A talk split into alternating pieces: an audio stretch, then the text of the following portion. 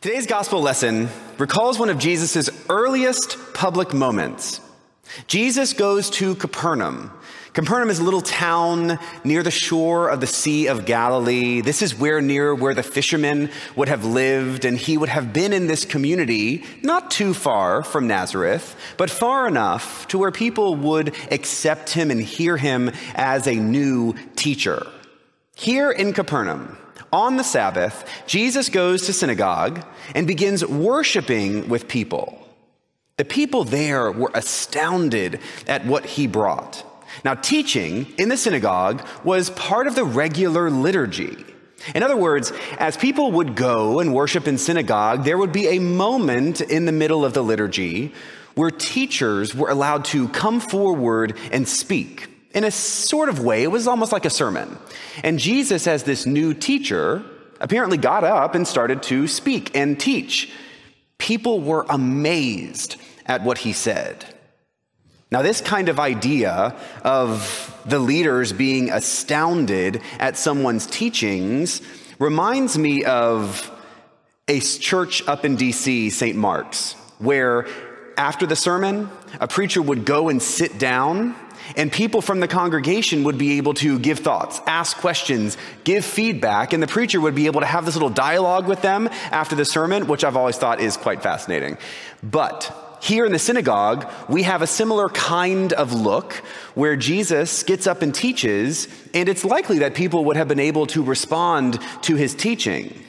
But as Jesus is teaching and speaking and explaining the ideas of the scriptures, just then in the synagogue, a man with an unclean spirit cried out, What have you to do with us, Jesus of Nazareth? Have you come to destroy us? I know who you are, the Holy One of God. But Jesus rebuked him, saying, Be silent and come out of him. And the unclean spirit, convulsing him and crying with a loud voice, came out of him. Everyone was amazed. Can you even imagine this scene? Right there in the synagogue, Jesus commands an unclean spirit to come out of a man and heals him on the spot. Now, when I was in seminary, I took a class on practical ministry from this great professor, a former bishop, who would kind of teach us about how to do priestcraft, not just stuff to think or theology, but how to actually do stuff. And I'll never forget one lecture as he was discussing some ideas of doing this priesthood thing. He said, You can do all kinds of things as a priest, but never try to do an exorcism. okay, yeah, that's fine. I'm never going to do that. But today, we get this moment where Jesus kinda does one. Now, as I was thinking through this passage, preparing for this sermon, an obvious question kind of popped into my head. Did this man have an actual demon? Like, was he possessed in the way that we think of possession? Maybe. Eh, and maybe not. Consider the scene here. Jesus was in the synagogue, worshiping with regular people, surrounded by these people who are worshiping with him. Then, as the story is told, the man with an unclean spirit begins to speak. Now, the way the story is told, it's almost as if this man was there with them, worshiping alongside with them, listening to Jesus' teachings, without anyone seeming to care. Now, that tells me, as I really parse this out, that this man wasn't a lunatic. This man wasn't kind of out of control. He wasn't sitting there with his head spinning around, spitting pea soup across the room, which, young people, that is an old movie reference. So, what then caused this man to blurt out? What caused him to have this moment where Jesus rebukes this unclean spirit? There may just be a little more normalcy to this story than meets the eye. Recently, I read a story about a man named Solomon who was a natural businessman. Now, growing up in East LA, Solomon didn't have too much. At age eight, Solomon remembers seeing a slingshot in a store window, but he couldn't afford it. So he went home, and with a few wire coat hangers and a pair of needle nose pliers, he began to form a slingshot, which included cutting up his jeans. His mom did not like that.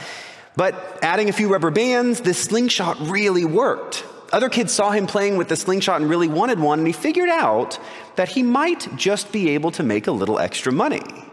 So he made a few extra slingshots, would give one to one kid, and then five or six others would come and want to buy one. He naturally understood promoting himself. Now, fast forward to high school graduation, and Solomon went into the army. He quickly made officer, and he thanked the military for giving him the kind of structure and drive that he needed to really make his dreams come to life. But when he got out of the military, he knew he wanted to make some money. But he also knew he didn't know a lot about business. So he started reading business books to try and figure out how to start a business. So, after reading a few books, he opened up a maintenance company, and that segued into multiple assisted living facilities and nursing home facilities. And then he began to rehab properties to turn for a nice profit. And soon, before he really knew it, he was making a lot of money. He had become a millionaire. He had a big home and a growing family. And as Solomon recalls that he was metaphorically cleaning up, he quickly found that his lack of business knowledge was about to break him. He discovered that one of his employees stole a lot of money, so much money that it actually undermined his cash flow, kept him from being able to make his real estate investments turn a profit, and he couldn't really even make payroll. Suddenly, Solomon said, I didn't know about accounts payable and balance sheets. I was totally clueless and it really hurt. Solomon went from living in a 10,000 square foot home to not being able to pay his $300 utility bills. He began sweeping floors at night just to make ends meet while he considered his next move. One Sunday, while he was in church, as he normally did, he recalls something amazing happening. I remember hearing the preacher's word, hearing scripture read, and suddenly I was crying. I was praying to God, praying hard for help to make it through. Now, Solomon may not have had a demon, but on that day, when he entered that church, he had a heavy heart. He was weighed down by negativity, by doubt, by frustration, and yes, by fear. How many times do we hit a wall? How many times do we feel exhausted, tired, frustrated at the end of our rope, and just overwhelmed? Each of us carries the weight of our fears with us. And sometimes those fears become more than we can bear.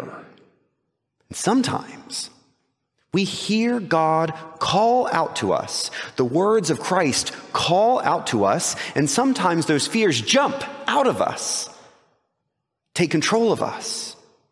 And we need, need Jesus to guide us to heal us and to make us whole. Even though we are still distanced, we are still connected Church is not just in this building. Church is wherever we are, whenever we hear the true word of God, whenever we fall to our knees and allow our fears to be thrown out of us, thrown at God's feet, because then and only then can we actually receive God's healing touch.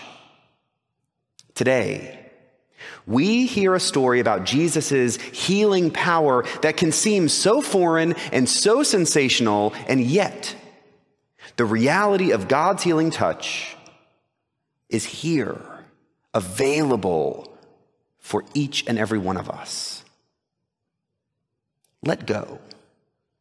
Let your fears and your frustrations call out to God, respond to God's word. And the faith that we share wherever we are is the faith that God will be there to help.